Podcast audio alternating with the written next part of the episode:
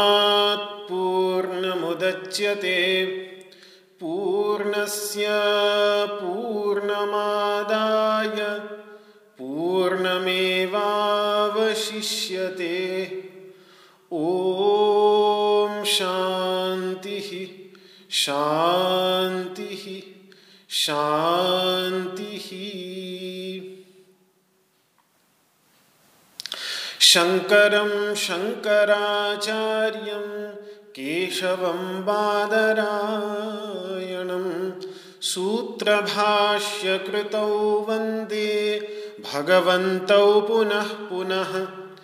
ईश्वरो गुरुरात्मेति मूर्तिभेदविभागिने व्योमवद्व्याप्तदेहाय दक्षिणामूर्तये नमः। ॐ शान्तिः शान्तिः शान्तिः।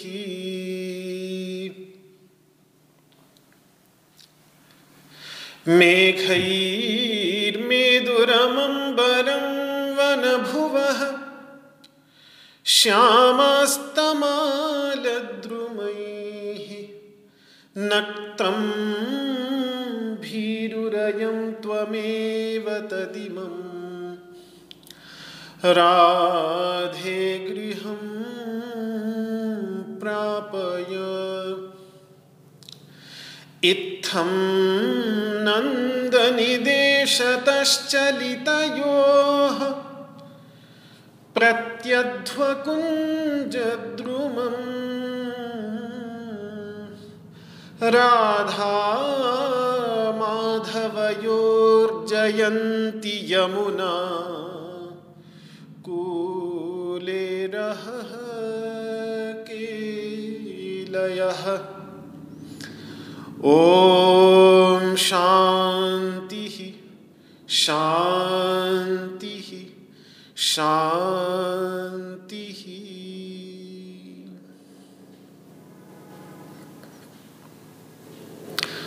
ओम नमो भगवते वासुदेवाय।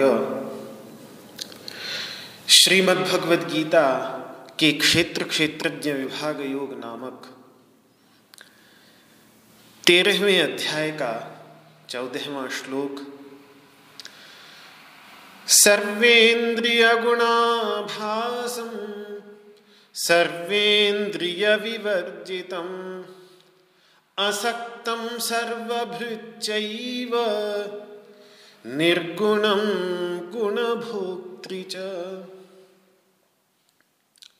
सभी इंद्रियों के गुण, अर्थात उनके कर्म और उनके विषयों के रूप में प्रकाशित होने वाला यही तत्व है।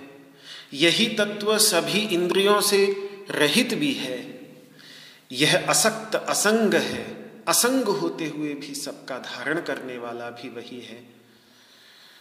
निर्गुण है। सभी गुणों से रहित है। लेकिन उन गुणों की, गुणों द्वारा निर्मित सृष्टि का सुख दुख का, मोह का भोग करने वाला भी वही है। तो इस श्लोक पर पूर्वार्ध पर विचार कर चुका था। उत्तरार्ध पर विचार प्रस्तुत करता हूँ। असक्तम। असक्त का अर्थ होता है किसी भी प्रकार के संसर्ग से रहित। शक्ति का अर्थ होता है संसर्ग। जो सक्त न हो, जो संसर्ग से रहित हो, एक मूर्त पदार्थ का ही मूर्त, दूसरे मूर्त पदार्थ के साथ संसर्ग संभव है। ये तो अमूर्त है। अमूर्त होने के कारण असंग है। अमूर्त पदार्थ जितने भी होते हैं, जैसे आकाश है, अमूर्त है, वो किसी से चिपकता नहीं। आगे उदाहरण भी देंगे कि जैसे संसार में विद्यमान गंदगी से तेज सूर्य और आकाश, ये दोनों के दोनों अशुद्ध नहीं होते। तो क्योंकि ये असंग है, क्योंकि ये अमूर्त है, इसीलिए ये असंग है। जिस असंग शस्त्र से संसार वृक्ष के छेदन की बात करेंगे, असंग शस्त्रेण दृढ़ेन छित्वा पंद्रहवें अध्याय में, वह असंग तो इस चैतन्य तत्व की सहज अवस्था है। जब चित्त में ग्राह्य और ग्राहक का भेद समाप्त हो जाता है तो चित्त भी असंग बन जाता है। जब तक ये ग्राह्य और ग्राहक का भेद चित्त के अंतर्गत बना रहता है, तब तक ये चित्त में ग्राहक ग्राह्य से चिपका रहता है। ग्राह्य और ग्राहक का भेद समाप्त हो जाए यह अनुभूति हो जाए कि ये दोनों के दोनों ग्राह्य और ग्राहक का भेद जो है, ये वास्तव में चित्त के ही स्पंदन के परिणाम स्वरूप चित्त के ही हिलने के परिणाम स्वरूप ये ग्राह्य और ग्राहक का भेद उत्पन्न होता है। ये बड़ी विचित्र बात है कि मन हिलता है, मन के साथ में इंद्रियाँ हिलती हैं, तभी ग्राह, तभी ग्राह्य जगत का दर्शन होता है और ग्राह्य जगत का दर्शन करने वाला ग्राहक भी उससे अलग सा दिखने लगता है। लेकिन इंद्रियों का स्पंदन समाप्त हो जाए, मन का स्पंदन समाप्त हो जाए, चित्त निर्विषय हो जाए तो विषय से रहित हो जाता है और फिर जब विषय ही नहीं तो आसक्ति किसमें? और सबसे बड़ी आसक्ति है स्वयं इच्छा ही, कामना ही। जब उससे रहित हो जाता है चित्त तो स्वाभाविक ही फिर असंग हो जाता है। तो इसको, इसकी सहजावस्था है असंग। अमूर्त होने के कारण, अत्यधिक सूक्ष्म होने के कारण, ये मूर्त पदार्थों के, संपर्क में आकर भी मूर्त पदार्थों के गुण या दोषों से गुणवान या दोषवान नहीं बनता। इसलिए इसको भगवान असक्त कह रहे हैं। इसी प्रकार से सर्वभृत असक्त होते हुए यद्यपि वह असक्त है, फिर भी सबका भरण करने वाला है। उसने सबको धारण किया हुआ है, सबका आधार है। लगता है जैसे परस्पर विरुद्ध बात कह रहे हैं। एक ही तत्व सबसे असक्त भी हो और सबका आधार भी हो, ये दोनों कैसे हो सकता है? लेकिन इसे इस उदाहरण से हम समझ सकते हैं कि मरुस्थल की भूमि में, मरुस्थल में जब हम जाते हैं तो मरुस्थल में मृग मरीचिका दिखती है। वो मरुस्थल की भूमि में जो मृग मरीचिका का जल दिख रहा है, उस जल का आधार वही मरुस्थल की भूमि है। लेकिन उस जल से वो स्वयं गीली नहीं होती, इसीलिए उससे असक्त रहते हुए भी उसका आधार है। वो जल का आधार के रूप में दिखती है कि मरुस्थल की भूमि ही उसका आधार है। लेकिन उस जल की जो एक गीला कर देने की योग्यता होती है जल के अंतर्गत। उस जल से वो स्वयं गीला नहीं होता। दूसरा उदाहरण अगर हम कहें कि जो भ्रांति का अधिष्ठान होता है, जिसमें भ्रांति होती है, वो भ्रांति का आधार तो होता है, लेकिन उससे सर्वथा असक्त ही रहता है। जैसे रस्सी में हो रहे सर्प के भ्रम का आधार होने के साथ साथ रस्सी सर्प से अछूती भी रही आती है। तो हम यहाँ ये नहीं कहना चाह रहे कि जगत, संसार, मृग मरीचिका के जल के समान मिथ्या है। नहीं, यह नहीं कह रहे हैं कि यह बिल्कुल झूठा है। केवल इतना ही कह रहे हैं कि वह सत्य तो है ही, लेकिन उतना सत्य नहीं जितना सत्य चैतन्य तत्व है। जितने समय तक यह प्रतिक्षण बदलने वाला जगत दिख रहा है, उतनी देर तक तो सत्य है ही। पर जिसे वह दिख रहा है, वो जितना सत्य है, उतना वो दिखने वाला, उतना सत्य नहीं। क्यों? क्योंकि वो दिखने वाला बदलता है। जितनी देर तक दिख रहा है, उतनी देर तक सत्य है।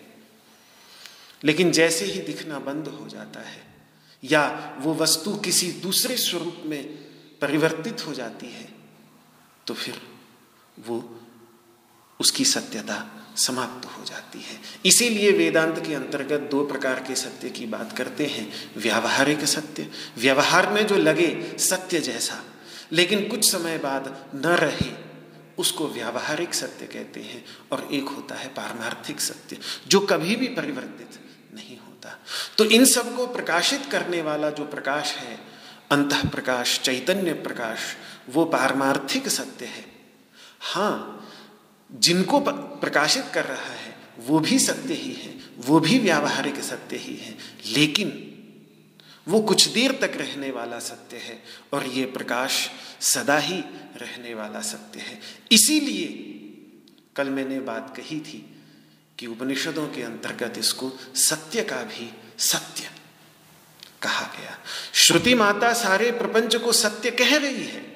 लेकिन उस चैतन्य के प्रकाश को सत्य का भी सत्य कह रही है। सत्य से सत्यम, सत्य का भी सत्य है। निश्चय ही ये वागादि सभी इंद्रियाँ, इनके द्वारा जो विषय प्रकाशित हो रहे हैं, वे सब सारे के सारे प्राणी, ये सब सत्य ही है, पर यह उनका भी सत्य है। इसीलिए उपनिषद ने ध्यान के लिए एक नाम ही रख दिया उसका कि सत्यस्य सत्यम। ये भी एक नाम है जो उपनिषद में रखा गया है, जिसको आधार बनाकर ध्यान किया जा सकता है कि हाँ ये सारा संसार सत्य लग रहा है मुझे। लेकिन ये जिसको सत्य लग रहा है और जिसके प्रकाश से प्रकाशित तो होकर उसके सत्यत्व का निश्चय होता है, जब तक चैतन्य के प्रकाश से प्रकाशित न हो कोई वस्तु तब तक उसके सत्यत्व का निश्चय नहीं हो पाता। तब तक सत्यत्व को लेकर संशय बना ही रहता है। चैतन्य के प्रकाश से प्रकाशित तो होकर, जब हमारे अंतर्गत विद्यमान चैतन्य प्रकाश से प्रकाशित हो जाती है वस्तु तो हम कहते हैं कि अरे, मुझे दिख रहा है, ये तो सच है, ये तो झूठ हो ही नहीं सकता।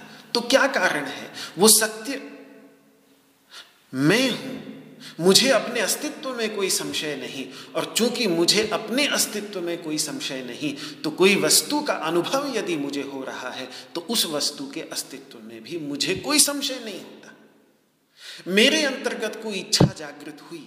जब तक मैं उस इच्छा को इस संसार के सामने किसी क्रिया के शब्द के माध्यम से अभिव्यक्त न करूँ, तब तक इस संसार में किसी भी व्यक्ति को मेरे अंदर विद्यमान उस इच्छा का भान नहीं होता, ज्ञान नहीं होता, केवल मुझे ही उस इच्छा का ज्ञान होता है, और किसी को नहीं।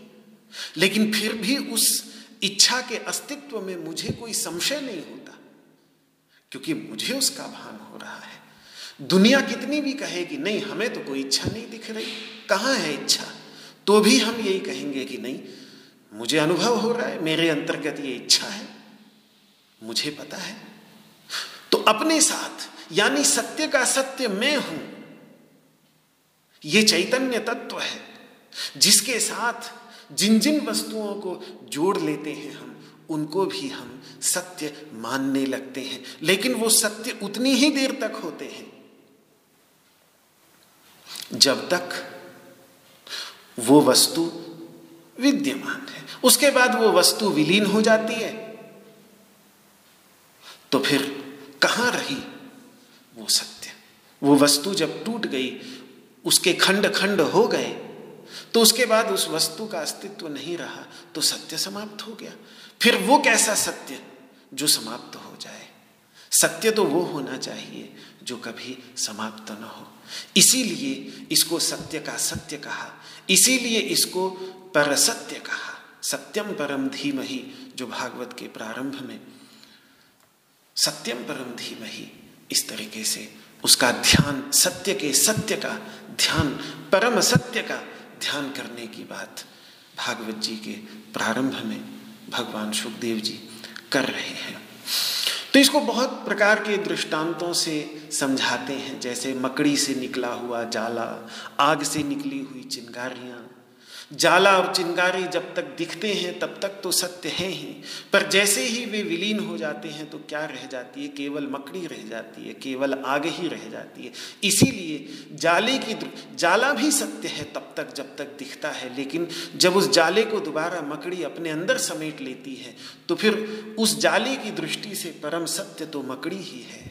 इसी तरीके से अग्नि में से चिंगारियाँ जब निकलती हैं तो जब तक वो चिंगारी कुछ क्षण तक दिखती हैं, तब तक वो चिंगारियाँ सत्य ही हैं। लेकिन अंत में परम सत्य तो वो अग्नि है, जिसमें वो चिंगारी निकलती हुई दिखती है और फिर बाद में उसी में ही गिरकर विलीन भी हो जाती है। ये अनंत ब्रह्मांड जो प्रतिक्षण उत्पन्न विनष्ट होते रहते हैं ये अनंत ब्रह्मांड भी बस इन्हीं चिंगारियों की तरह हैं, जिनकी दृष्टि से परम सत्य ये चैतन्य तत्व है, जिसमें से ये सब निकल रहे हैं। तो इसी प्रकार ये जगत भी सत्य है, पर जब विलीन हो जाता है तो अंत में चैतन्य मात्र ही शेष रह जाता है। इसलिए वही सत्य का भी सत्य है। बहुत उदाहरण इस संदर्भ में दिए हैं। तो असक्तम बात यहाँ यही है कि वस्तुतः स्वयं संसर्ग रहित होकर किसी भी चिपकाव से सबके साथ, सबके अंदर बाहर रहता हुआ भी किसी से चिपकता नहीं, किसी के गुण दोषों से दूषित नहीं होता। और सबका आधारभूत तत्व भी वही है। उसी में से सब कुछ निकल रहा है। उसी के अंतर्गत सब, जैसे आकाश में से ही सब कुछ निकला। आकाश में ही सब कुछ स्थित है और अंत में आकाश में ही सब कुछ पुनः विलीन हो जाता है। हम जिस तत्व की बात कर रहे हैं, वो तत्व वो है जिसमें से आकाश निकला, जिसमें आकाश स्थित है और जिसमें आकाश भी विलीन हो जाता है। उस तत्व की चर्चा, तस्मादे तस्मादात्मन आकाश संभूत, उस तत्व की आत्म तत्व की यहाँ पर चर्चा है, जिससे आकाश तत्व की भी उत्पत्ति, काल तत्व की भी, काल अंतर्गत है सब कुछ। आकाश और काल, ये जो दो तत्व हैं, इन्हीं दो तत्वों में से सब कुछ निकला। इन्हीं दोनों में सब कुछ स्थित है, जो कुछ भी है, काल के अंतर्गत ही स्थित है। और काल के अंतर्गत ही सब कुछ काल कवलित भी हो जाता है। तो चाहे काल कह लीजिए, चाहे आकाश कह लीजिए, देश, काल, इन दोनों को प्राचीन अद्वैत वेदांत की परंपरा में जोड़ा जाता रहा है। देश और काल वास्तव में एक ही अस्तित्व के दो पहलू हैं। एक दूसरे से जुड़े हुए हैं। देश काल में से ही सब कुछ निकल रहा है और देश काल में ही सब कुछ स्थित है और देश काल में ही सब कुछ विलीन हो जाता है। ये देश काल जिसमें से निकल रहे हैं, वो है आकाश का भी आकाश, यानी महाकाश, जिसको ओम खम ब्रह्म, आकाश शरीरम ब्रह्म क्या क्या कह करके। आकाश हवई नाम नाम रूपयोर निर्वहिता। कहीं पर उसको आकाश कहा है, कहीं पर उसको खम कहा है, कहीं पर महाकाश कहा है। वहाँ भूताकाश की बात नहीं, बल्कि उस आकाश की भी आकाश की बात है, महाकाश की बात है, जिसमें से ये भूत आकाश ये भौतिक आकाश निकला है। इसी तरीके से उस तत्व को कालों का भी काल काल काल श्वेताश्वतर उपनिषद के अंतर्गत काल काल कहा है, काल का भी काल कहा है, महाकाल इसीलिए। आह, क्या भगवान शिव तत्व का, के स्वरूप की चर्चा करते हुए जब उनका एक नाम आता है, महाकाल। तो महाकाल जिनके स्तुति में बने हुए सुंदर सुंदर स्तोत्र संस्कृत भाषा में मंगोलिया तक के इतने दूर दराज के प्रांतों में से भी भारतीय अन्वेषकों ने खोज निकाले कि प्राचीन काल में, महाकाल की उपासना वहाँ तक, इतने दूर दराज के क्षेत्रों तक उस महाकाल तत्व की उपासना होती थी। वो महाकाल काल काल कह लीजिए, महाकाल कह लीजिए, सत्य सत्य सत्य का भी सत्य कह लीजिए, परम सत्य कह लीजिए, सब अलग अलग शब्द हैं अलग अलग पहलू से उसका निरूपण करने का प्रयास कर रहे हैं। वो अनंत तत्व है, वो त्रिगुणातीत है, जिसके विषय में भगवान कह रहे हैं, निर्गुणम। ये जो तीन गुण हैं सत्व गुण रजोगुण, तमोगुण सत्व गुण का स्वभाव है प्रकाशित करना विषयों को, रजोगुण का स्वभाव है क्रिया। क्रिया रजोगुण का परिणाम है और तमोगुण के परिणाम स्वरूप प्रकाश और क्रिया इन दोनों का अभाव हो जाता है। प्रकाश के अभाव की दृष्टि से आप तमोगुण को अंधकार स्वरूप कह सकते हैं और क्रिया के अभाव की दृष्टि से आप तमोगुण को स्थिति स्वरूप कह सकते हैं। तमोगुण स्थिति स्वरूप भी है, तमोगुण अंधकार स्वरूप भी है, रजोगुण क्रिया स्वरूप है और सत्वगुण प्रकाश स्वरूप है। लेकिन ये तीनों के तीनों, प्रकाश वास्तव में क्रिया और स्थिति, इन दोनों की साम्यावस्था है। क्रिया और स्थिति के बीच में अत्यधिक क्रिया भी न हो और बिल्कुल तमोगुणात्मिका स्थिति भी न हो तो इस बीच की अवस्था को सत्व कह देते हैं। पूर्ण शांत अवस्था। इतना भी शांत नहीं कि अंधकार में चला जाए। और इतना अशांत भी नहीं कि पूरी तरह से चंचल हो जाए तो बीच की एक ऐसी अवस्था, उसको बोलते हैं सत्व। लेकिन इन, ये तीनों गुण जो हैं, ये प्रकृति के गुण हैं, इन तीनों से ही वो अछूत है, अछूता है। कल मैंने कहा भी कि मन शांत हो जाए तो मन शांत हो जाने पर वो भी शांत प्रतीत होता है। और मन के अशांत हो जाने पर वो अशांत प्रतीत होता है। वास्तव में मन की शांति और अशांति दोनों से ही वो अछूता है। मन में चाहे सत्वगुण की प्रधानता होने पर शांति हो, रजोगुण की प्रधानता होने पर चंचलता हो और तमोगुण की प्रधानता होने पर मोह हो। जैसा मोह मतलब किसी भी प्रकार का ज्ञान न होना। जैसे सुषुप्ति में हो जाता है। जब हम गहरी नींद में चले जाते हैं तो वहाँ न चंचलता है और न शांति, ज्ञान का प्रकाश भी वहाँ नहीं। पूर्ण अज्ञान का अंधकार वहाँ पर रहता है। तीनों ही अवस्थाओं में से किसी भी अवस्था में क्यों न हो? मन। लेकिन इन तीनों अवस्थाओं से अतीत है वो चैतन्य तत्व। और इसी प्रकार से इन गुणों के जितने भी कार्य हैं, इन गुणों के परिणाम स्वरूप जितने भी सत्वगुण की प्रधानता से मन के अंतर्गत ज्ञान उत्पन्न होता है, रितम भरा प्रज्ञा का उदय होता है।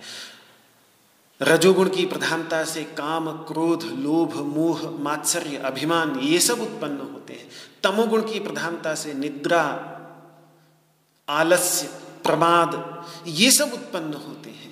ये जितने भी कार्य हैं, इन सभी कार्यों से भी वो चैतन्य तत्व अछूता रहता है, इन सबको प्रकाशित करता रहता है। मैं आपकी बात समझ गया। तो जब आपने ऐसा कहा तो आपने अपने चैतन्य के प्रकाश से अपने ज्ञान को प्रकाशित कर दिया। ज्ञान को भी प्रकाशित वही चैतन्य का प्रकाश कर रहा है। जो भी मन के धरातल पर, बुद्धि के धरातल पर जो भी ज्ञान उत्पन्न हो रहा है, उस ज्ञान को जैसे ही आप कहते हैं, ये बात मुझे समझ में आ गई। अरे, ये तो ये तो ठीक है तो बहुत आसान सी बात है तो मुझे समझ में आ गई। ये बात मेरी समझ में आ गई। तो उस समझ को प्रकाशित करने वाला तत्व कौन है? उस तत्व की यहाँ पर चर्चा हो रही है। कभी जब आप कहते हैं कि आज मेरा मन बड़ा ही चंचल है, आज मेरा मन, आज मेरा मन बहुत भटक रहा है, मैं इसको शांत करने की कोशिश कर रहा हूँ, लेकिन ये शांत हो नहीं पा रहा है। उस समय उस मन की भटकाव को कौन प्रकाशित कर रहा है? कौन है वो जो देख रहा है बैठकर कि ये मन भटक रहा है? वो जो उस मन के भटकाव को प्रकाशित करने वाला है, रजोगुण के, रजोगुण की प्रधानता के परिणाम स्वरूप मन भटक रहा है, लेकिन उस मन को प्रकाशित करने वाला जो प्रकाश है, उसके अंदर कोई भटकाव नहीं। सत्वगुण की प्रधानता के परिणाम स्वरूप मन के अंतर्गत ज्ञान है, लेकिन उससे उसको प्रकाशित करने वाला जो प्रकाश है, उस पर कोई फ़र्क नहीं पड़ता। और जब आपकी अंतर्गत तमोगुण की प्रधानता हो जाने के कारण ये कहते हैं कि ये बात मुझे समझ में नहीं आ रही है, मैं इस बात को नहीं समझ पा रहा हूँ, ये इस इस बात का मुझे बिल्कुल अज्ञान है तो उस अज्ञान को भी प्रकाशित करने वाला तत्व वही है।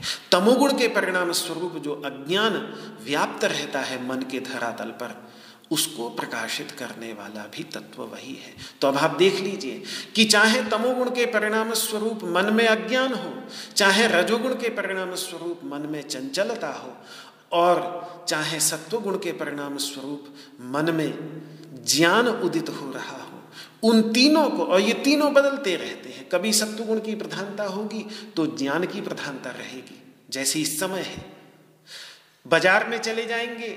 योग का अभ्यास न होने के परिणाम स्वरूप सब जगह चंचलता दिख रही है तो सब जगह रजोगुण की प्रधानता है। उस रजोगुण की प्रधानता के कारण हमारा मन भी रजोगुण प्रधान हो जाता है और हमारा मन भी चंचल हो हो उठता है।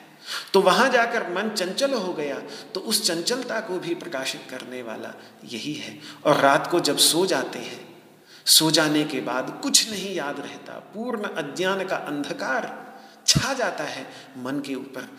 तो भी सुबह उठकर याद करने वाला कि आहा, मैं बहुत गहरी नींद में सोया। वहाँ मैंने कुछ न जाना। तो उस अज्ञान को प्रकाशित करने वाला भी। जो आ जाए सामने, ये सब बदलते रहते हैं। कभी प्रकाश, कभी चंचलता, कभी मोह, तमस, ये बदलते रहेंगे दिन के 24 घंटे। लेकिन इनको जो प्रकाशित करने वाला प्रकाश है वो ना कभी बुझता है और ना कभी बदलता है। वो सूर्य के प्रकाश के समान ही, जितना भी इस पर ध्यान के द्वारा चिंतन करेंगे तो अद्भुत ये चीज़ पकड़ में आती है, समझ में आती है कि एक ये प्रकाश है। अब अगर मैं मन के साथ अपना तादाद में बना लूँगा, मैं ये सोचूँगा कि ये मन ही मैं हूँ तो फिर जब मन में ज्ञान होगा तो मैं कहूँगा कि मैं तो ज्ञानी हो गया। जब मन भटकेगा तो मैं कहूँगा कि मैं भटक रहा हूँ। जब मन के धरातल पर अज्ञान होगा तो मैं कहूँगा कि मैं अज्ञानी हूँ। यह होगा मन के साथ तादात्म्य का परिणाम। और जब मन को प्रकाशित करने वाला जो प्रकाश है, जो वस्तुतः मैं हूँ, उसके साथ जब मैं अपना तादात्म्य बना लूँगा और मैं ये, मुझे ये याद रहेगा कि मेरे मन में चाहे ज्ञान हो, चाहे अज्ञान हो और चाहे क्रिया हो, भटकाव हो, तीनों ही स्थितियों में, इन तीनों को प्रकाशित करने वाला तत्व मैं हूँ। ये मेरे विषय हैं, मैं ये नहीं। ये अनुभूति कभी न भूले। और उस सदैव प्रकाशित रहने वाले, जो प्रकाश कभी बुझता नहीं, सूर्य के समान सदा ही अपने अंतर्गत प्रकाशित, जैसे सूर्य कभी बुझता नहीं। सूर्य सदा ही निरंतर प्रकाशशील है। उसी तरीके से हमारे अंतर्गत विद्यमान जो वो सूर्य तत्व है, जैसे सूर्य बाहर है, ऐसे ही एक आध्यात्मिक सूर्य हमारे अंतर्गत है, जिसका प्रतीक मान करके हम बाह्य सूर्य की उपासना करते हैं कि वो बाह्य सूर्य को समझते समझते हम अपने अंदर के सूर्य को, जो अपनी सन्निधि मात्र से सब कुछ प्रकाशित कर रहा है।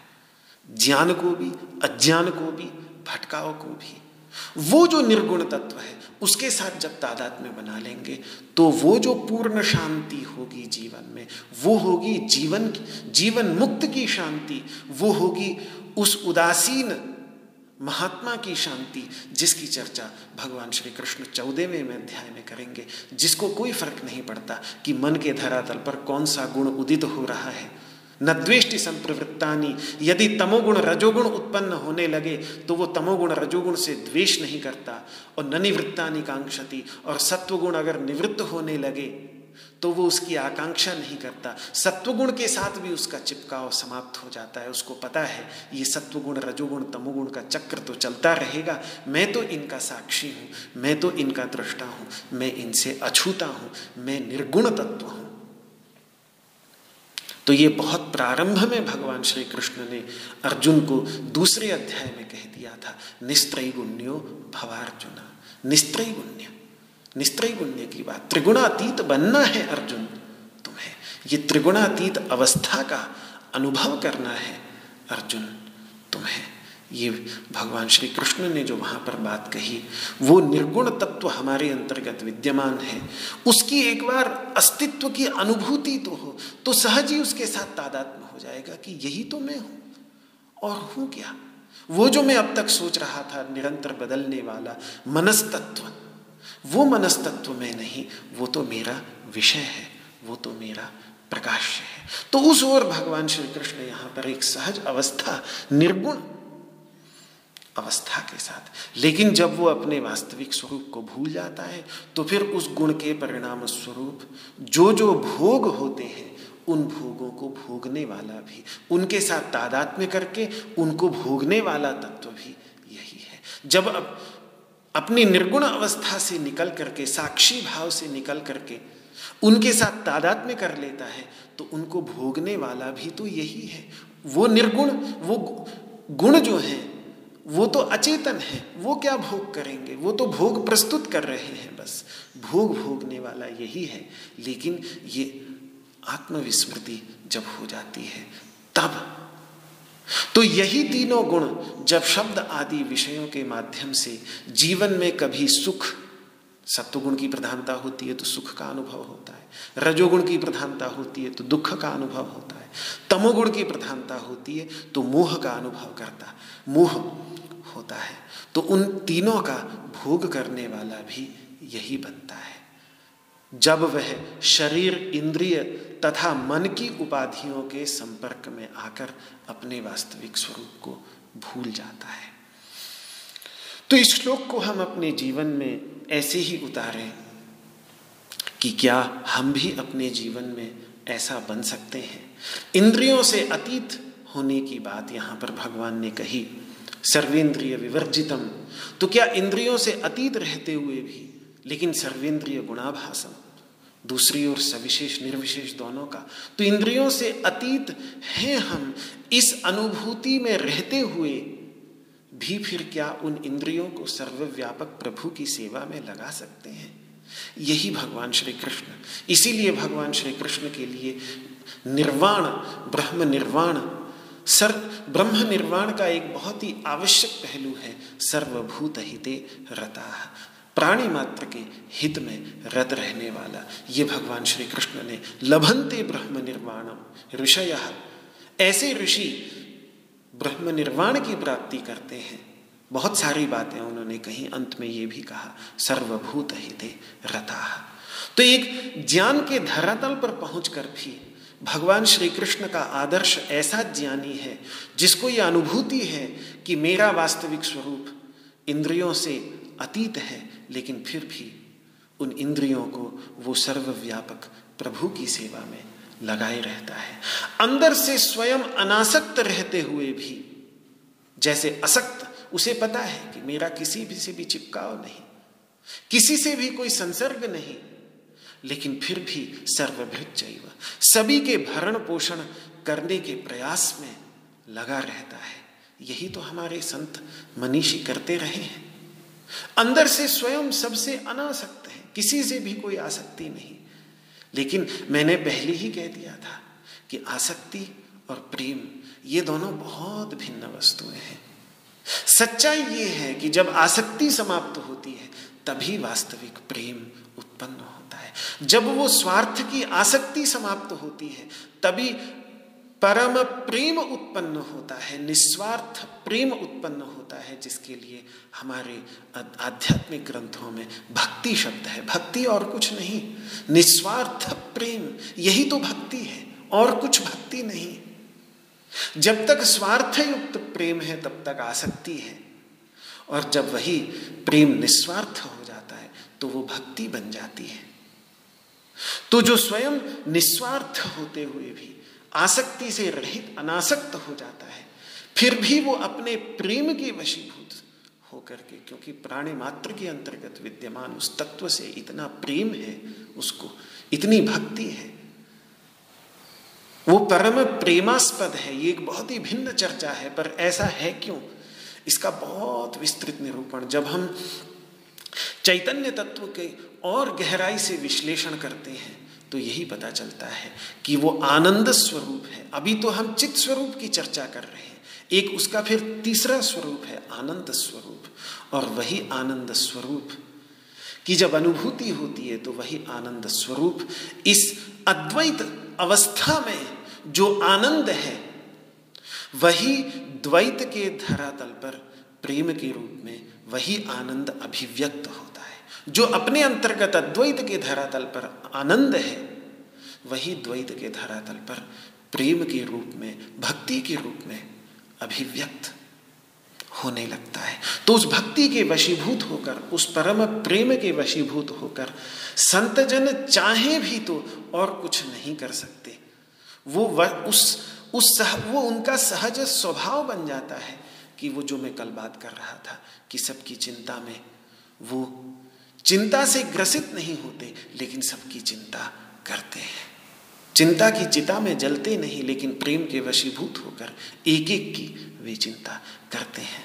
तो इसी प्रकार से तीसरी बात जो भगवान ने कही, निर्गुणम गुण भोक्तृच ठीक है, निर्गुण तत्व हम त्रिगुणातीत ही, त्रिगुणातीत अवस्था को ही प्राप्त करना है। लेकिन वहीं दूसरे अध्याय में भगवान ने तुरंत फिर उसके बाद कह दिया, नित्य सत्वस्था।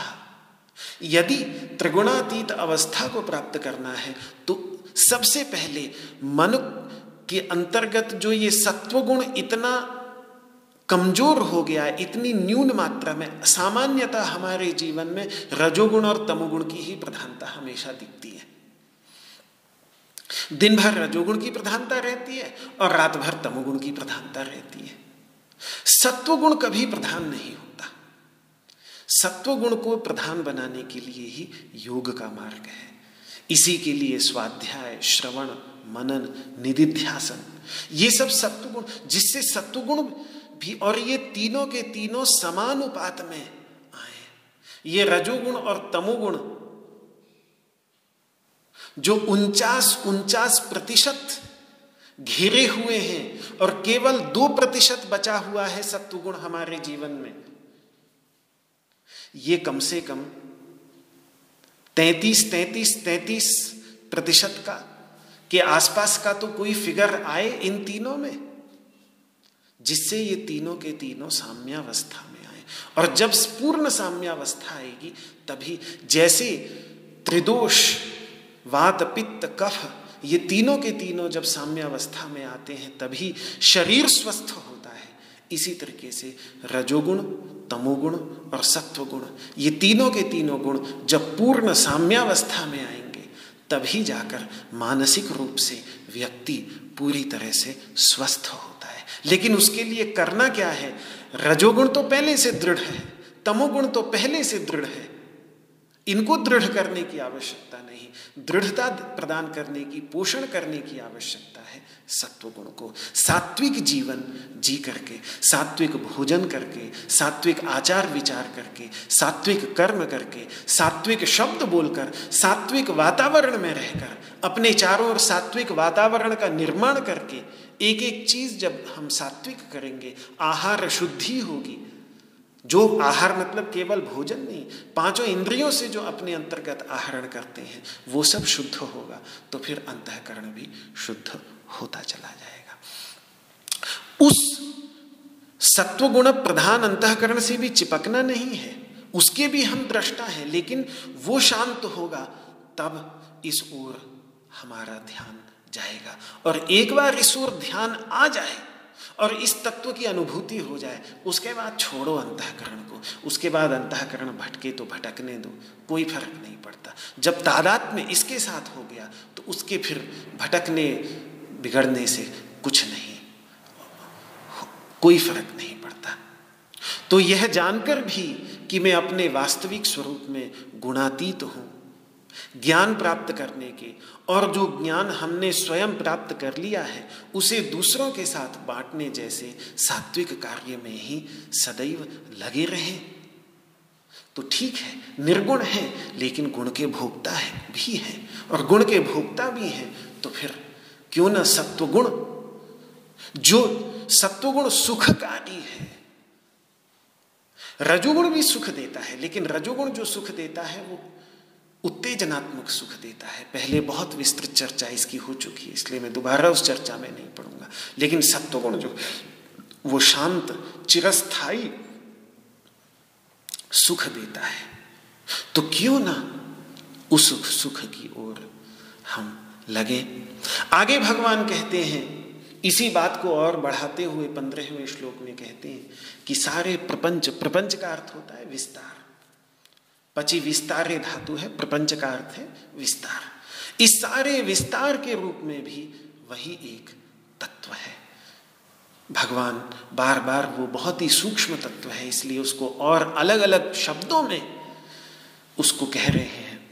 अगला श्लोक है, पंद्रहवा श्लोक। मिलकर आइए उसका उच्चारण करते हैं। बहिरंतश्च भूतानाम अचरम चरमेव च सूक्ष्मत्वात् तदविज्ञेयं दूरस्थं चान्तिके च तत्।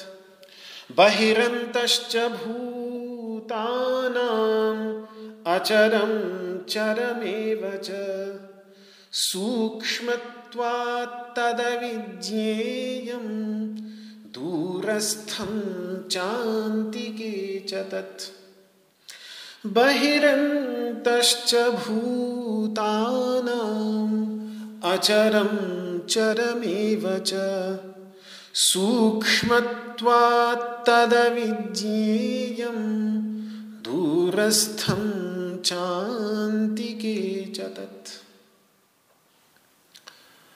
बहिरंतश्च भूतानाम ये जितने भी भूत, अर्थात जितने भी प्राणी हैं, भवंती थी भूतानी। जो अस्तित्व में आते हैं, जिनका जन्म होता है, वही भूत हैं। जितने भी भूत हैं, जितने भी प्राणी हैं, भूत से चाहे प्राणी ले लीजिए, चाहे पंच महाभूत ले लीजिए, कोई फ़र्क नहीं पड़ता। क्योंकि ये जितने भी प्राणी हैं, ये वास्तव में पाँच भौतिक ही। हैं इनके जितने भी शरीर हैं, वो पाँच भौतिक ही। हैं इसलिए चाहे पंच महाभूत ले लीजिए, चाहे पंच महाभूत के बने हुए प्राणी ले लीजिए। इन सभी प्राणियों के बाहर और अंदर भी वही तत्व है। त्वचा पर्यंत जो देह है, उसको, उस त्वचा को अवधि बना करके अंदर बाहर कह रहे हैं। तो सभी प्राणियों की त्वचा के अंदर भी वही और बाहर भी वही। जैसे आकाश घड़े के बाहर भी है और घड़े के अंदर भी है। जैसे तपाए हुए लोहे के गोले में अग्नि अंदर बाहर सर्वत्र व्याप्त रहती है। अंदर भी वही, बाहर भी वही। जैसे सभी तरंगें अंदर बाहर से जल ही है, इसी तरीके से बहिरंतश्च भूतानाम यहाँ वेद का जो मंत्र है, यजुर्वेद का, ईशावास्योपनिषद का, वही मंत्र यहाँ दिख रहा है कि तदंतरस्य सर्वस्य। जो महर्षि दध्यंग अथर्वण महर्षि दधीची अथर्वा के पुत्र वो जो कह रहे हैं कि तदंतरस्य सर्वस्य। सबके अंदर भी वही, तदु सर्वस्यास्य बाह्यतः। सबके बाहर भी वही।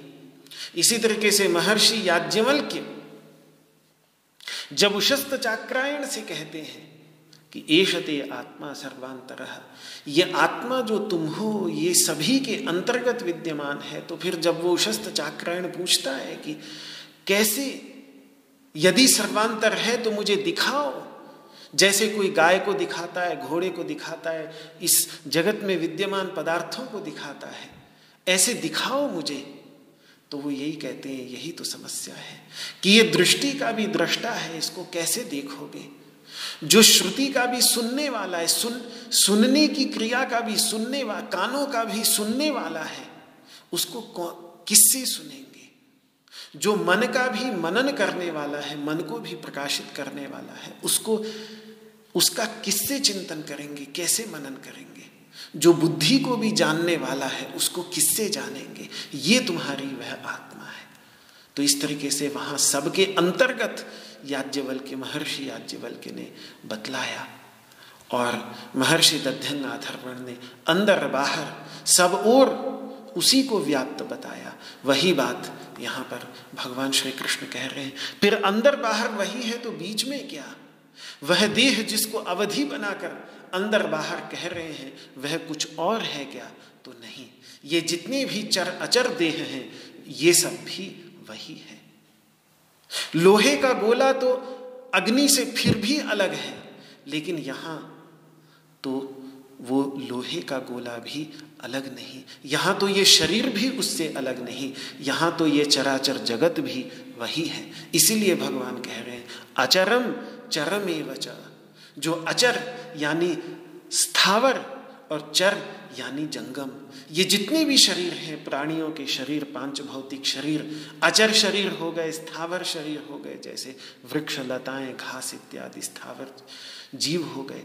चर जैसे मनुष्य, पशु, पक्षी इत्यादि, जंगम जीव, इनके जो भी देह हैं, जिनके अंदर बाहर वही है, वो देह भी वस्तुतः वही है।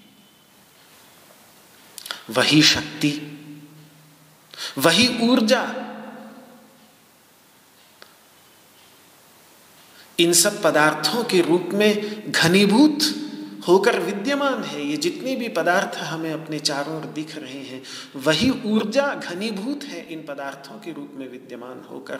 और वही ऊर्जा सूर्य के प्रकाश के माध्यम से प्रकाशित होकर इनको प्रकाशित करती भी है। तो जिनको प्रकाशित कर रही है ऊर्जा, वो भी वही है। कुल मिलाकर हम ये कह सकते हैं, एक भौतिक दृष्टि से मैं कह रहा हूँ, बिल्कुल आध्यात्मिक दृष्टि से नहीं, कि वही शक्ति, वही ऊर्जा घनीभूत होकर इस समस्त संसार के पदार्थों के रूप में विद्यमान है और वही ऊर्जा सूर्य के प्रकाश के रूप में इन सबको प्रकाशित भी कर रही है। ऊर्जा ऊर्जा को ही प्रकाशित कर रही है। ये बिल्कुल कहीं भी भौतिक विज्ञान की दृष्टि से ये बिल्कुल सच्चा स्टेटमेंट है फैक्चुअल स्टेटमेंट है कि अंत में ऊर्जा ही ऊर्जा को प्रकाशित कर रही है। क्या अद्भुत बात है। तो ऐसे ही चैतन्य ही चैतन्य को प्रकाशित कर रहा है, क्योंकि चैतन्य वास्तव में जिसको प्रकाशित कर रहा है, वो चैतन्य। लेकिन यहाँ पर भी क्या है कि ऊर्जा, भले ही वही ऊर्जा इन समस्त पदार्थों के रूप में घनीभूत हो गई है, लेकिन इन सभी पदार्थों में तमोगुण की प्रधानता है। इसीलिए तमोगुण की प्रधानता होने के कारण ये पदार्थ, वो जो सत्वगुण प्रधान सूर्य की ऊर्जा ऊर्जा की भी विभिन्न स्वरूप है। वही ऊर्जा जब सत, सूर्य के अंतर्गत प्रकाश स्वरूप हो जाती है तो वो ऊर्जा में हमें सत्वगुण की प्रधानता दिखती है। उस ऊर्जा में जब गति होती है, स्पंदन होता है, जब चीज़ों को हम धकेलते हैं तो धकेलने के परिणाम स्वरूप जो चीज़ों में गति आ जाती है, वहाँ हमें रजोगुण दिखाई देता है, ऊर्जा का रजोगुण दिखाई देता है। और जब ऊर्जा वो वस्तुएँ बन करके उन वस्तुओं के रूप में घनीभूत होकर पड़ी रहती है तो वहाँ पर हमें तमोगुण की प्रधानता दिखाई देती है। ऊर्जा के अंतर्गत ही ये तीनों गुण हैं, और यही तीनों गुण ऊर्जा के द्वारा अभिव्यक्त हुए इस संसार के अंतर्गत। इसीलिए इतने अलग अलग कहाँ सूर्य का प्रकाश, कहाँ वस्तुओं को चलाने वाली ऊर्जा गति और कहाँ पर ये वस्तुएँ? तीनों बिल्कुल अलग अलग हैं, लेकिन वास्तव में तीनों ऊर्जा के ही रूपांतरण है, ऊर्जा के ही स्वरूप है। यहाँ पर भी हमें सत्वगुण, रजोगुण और तमोगुण साफ़ दिखाई दे रहा है। तो क्या अद्भुत बात है। तो जैसे बाह्य जगत में ऐसा दिखता है, ऐसे ही आध्यात्मिक दृष्टि से भी देखें तो वही चैतन्य तत्व जो है, वही सब कुछ उत्पन्न करता है। और स्वयं सब कुछ बन रहा है और स्वयं सब कुछ बनकर सबको प्रकाशित भी कर रहा है। यही बात यहाँ पर भगवान श्री कृष्ण कह रहे हैं। तो यदि चराचर जगत के अंदर बाहर सर्वत्र व्याप्त है तो सब उसे जानते क्यों नहीं? अरे, ये क्यों? क्योंकि सूक्ष्म तदविज्ञेयम। अत्यंत सूक्ष्म है, अत्यंत सूक्ष्म होने के कारण अविज्ञेय है। अविज्ञेय ही रहाता है। अत्यधिक सूक्ष्म होने के कारण वो अविज्ञेय ही रहाता है। अरे, ये सारे के सारे पदार्थ इस संसार में हमारे चारों ओर जितने भी पदार्थ विद्यमान हैं, ये वस्तुतः ऊर्जा के ही घनीभूत स्वरूप हैं। इस बात को यदि कोई समझे तो शायद स्पंदन कारिका, जैसे ग्रंथ लिखने वाले भारतीय मनीषी जिन्होंने कहा कि शक्ति स्वरूपा प्रकृति के जो ये तीन गुण हैं, रजस, तमस और सत्व, इन तीनों गुणों से ही संपूर्ण सृष्टि का सृजन हुआ, जो ये स्पंदनात्मिका प्रकृति है, इसी के स्पंदन से ये सारी वस्तुएँ प्रकट हुई। या तो उनकी दिव्य दृष्टि चाहिए थी, या फिर आधुनिक भौतिक विज्ञान में अल्बर्ट आइंस्टाइन जैसे वैज्ञानिक की विज्ञानमयी दृष्टि चाहिए थी इस बात का निर्धारण करने की कि ये जितने भी स्थिर पड़े रहने वाले अचेतन से पदार्थ हमें अपने चारों ओर दिख रहे हैं, ये वास्तव में उसी एक ऊर्जा के ही घनीभूत स्वरूप है। तो जैसे ये जानने के लिए बहुत दिव्य दृष्टि चाहिए, इसी तरीके से ये जो सर्वव्यापक चैतन्य तत्व है इसकी भी सर्वव्यापकता को समझने के लिए सूक्ष्म दृष्टि चाहिए। क्यों? क्योंकि वो सूक्ष्म है, इसीलिए अनजाना रह जाता है। और सूक्ष्म, अनजाना, वास्तव में क्या कहना चाह रहे हैं यहाँ पर केवल इतनी बात कि अशुद्धांतकरण मानव, जिसका अंतकरण अशुद्ध हो, और अशुद्ध मतलब एकाग्र न हो और अंतर्मुख न हो। शुद्ध शुद्ध का इतना ही अर्थ है, एकाग्र हो जाना और अंतर्मुख। आप शुद्ध कह लीजिए, एकाग्र कह लीजिए, अंतर्मुख कह लीजिए। इसके लिए कोई बहुत पढ़ने की आवश्यकता नहीं। बिल्कुल अनपढ़, गंवार व्यक्ति का भी मन यदि एकाग्र हो जाए और अंतर्मुख हो जाए तो ये तत्व उसके समझ में आ जाएगा। और कितना भी बड़ा पंडित हो, कितना भी बड़ा विद्वान हो, कितना भी बड़ा शास्त्रज्ञ हो, लेकिन अगर उसका मन एकाग्र न होगा, उसका मन अंतर्मुख न होगा तो उसको इस तत्व की अनुभूति नहीं हो सकती। तो जब व्यक्ति का मन एकाग्र होता है, अंतर्मुख होता है, तभी आत्मदर्शन की योग्यता आती है। इसलिए महामुनि पतंजलि ने कहा सत्व शुद्धि जब अंतकरण की शुद्धि होती है तो क्या होता है? सौमनस्य। मन के अंतर्गत प्रसाद आता है, प्रसन्नता आती है। वो शांति का आनंद उद्भूत होता है और उस शांति के आनंद के परिणाम स्वरूप मन एकाग्र होता चला जाता है और उसके बाद आत्मदर्शन योग्यत्व, वो कहते हैं आत्मदर्शन की योग्यता आ जाती है। जब तक ये योग्यता नहीं आती, तब तक इस तत्व का ज्ञान प्राप्त नहीं हो सकता, तब तक ये अविज्ञ रहता है। जैसे नेत्रहीन व्यक्ति के लिए अपना स्वरूप अविज्ञेय है अपना ही जो स्वरूप है, अपना ही चेहरा, नेत्रहीन व्यक्ति नहीं जान सकता। क्यों? क्योंकि उसके अंतर्गत योग्यता नहीं। नेत्रहीन व्यक्ति में जब तक नेत्र कहीं से न लगाए जाएँगे, तब तक वो अपने ही चेहरे का दर्शन नहीं कर सकता, कुछ भी कर ले, क्योंकि उसके अंतर्गत योग्यता नहीं। तो उस नेत्रहीन व्यक्ति के लिए जैसे अपना स्वरूप यानी अपना चेहरा अविज्ञेय है, क्यों? क्योंकि उसके अंतर्गत योग्यता नहीं। इसी प्रकार से एकाग्रता और अंतर्मुखता। ये दोनों जब तक अंतकरण की शुद्धि से ना आए तब तक योग्यता नहीं। जब तक योग्यता नहीं होती तब तक कुछ भी संभव नहीं। अब जैसे दु, दुकान में रखे आम को हम देख लेते हैं लेकिन बिना चखे केवल आँखों से उसका उसके स्वाद का साक्षात्कार नहीं कर सकते क्योंकि आँख में रस के साक्षात्कार की योग्यता नहीं है। इसी तरीके से अशुद्ध बुद्धि, यानी विक्षिप्त बुद्धि, जो खोई हुई है, जो विषयों में भटक रही है, ऐसी बुद्धि, जो बहिर्मुख बुद्धि है, जो अपनी ओर से बाहर की, अंदर की ओर से बाहर की ओर भाग रही है, उस बुद्धि में उस ज्ञान की योग्यता ही नहीं है। वो हमेशा जो अपने से दूर भाग रही है, अपनी ओर मुड़ी नहीं रही है, उस बुद्धि से जो अपनी ओर बुद्धि देख ही नहीं रही है, अपने से हल, अलग बाहर की ओर देख रही है उसको कैसे? उस अपने अंतर्गत विद्यमान उस सूक्ष्मतम तत्व की अनुभूति होगी। योग्यता नहीं आती। इसीलिए उसके लिए भगवान कह रहे हैं कि सूक्ष्मत्वात तदविज्ञेयम।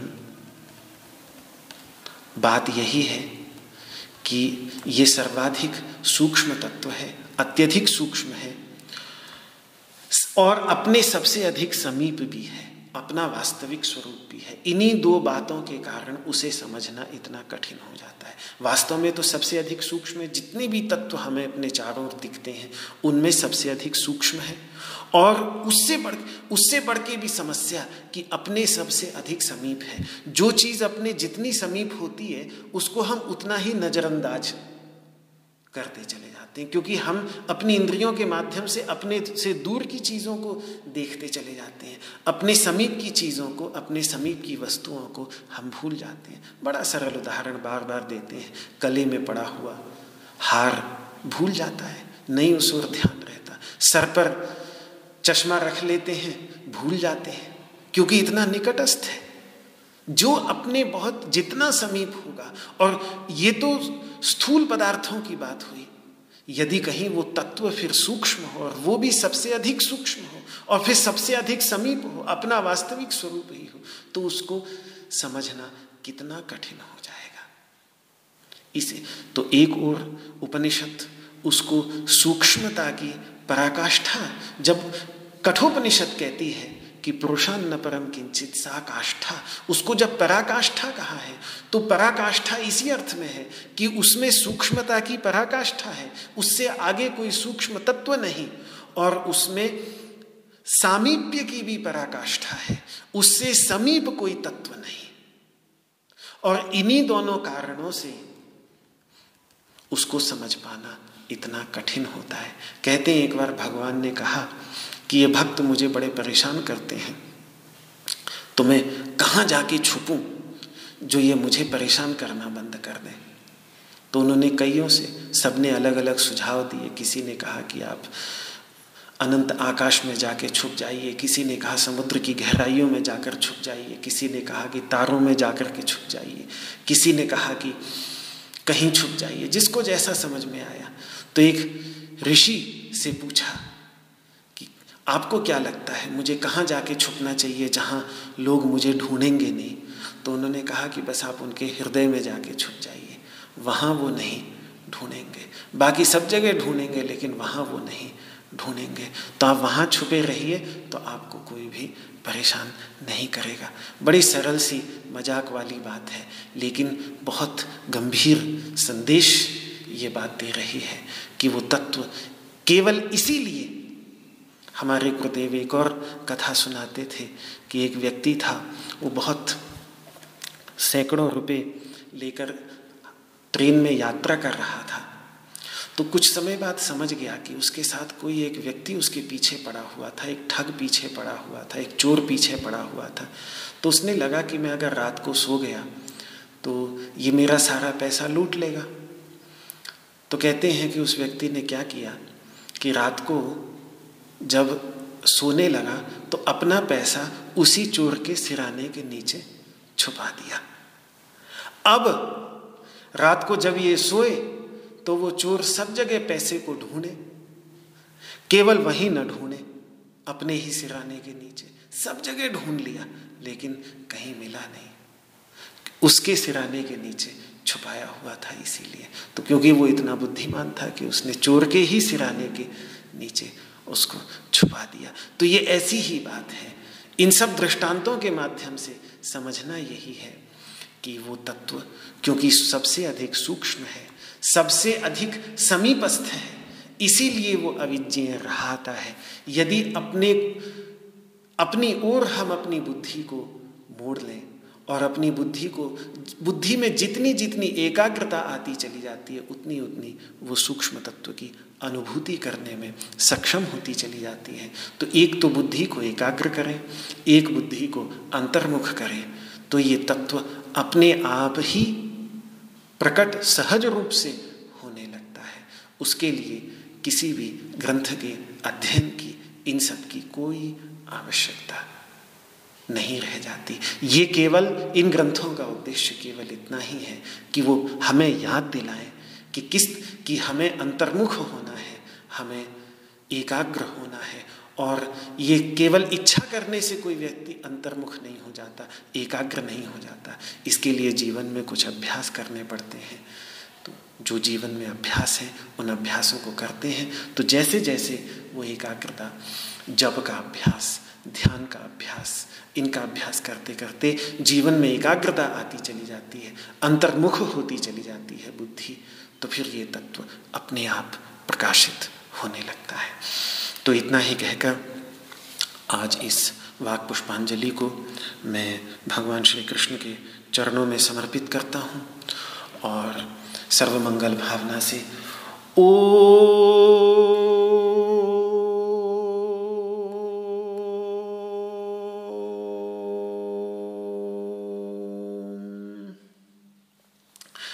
सर्वे भवन्तु सुखिनः।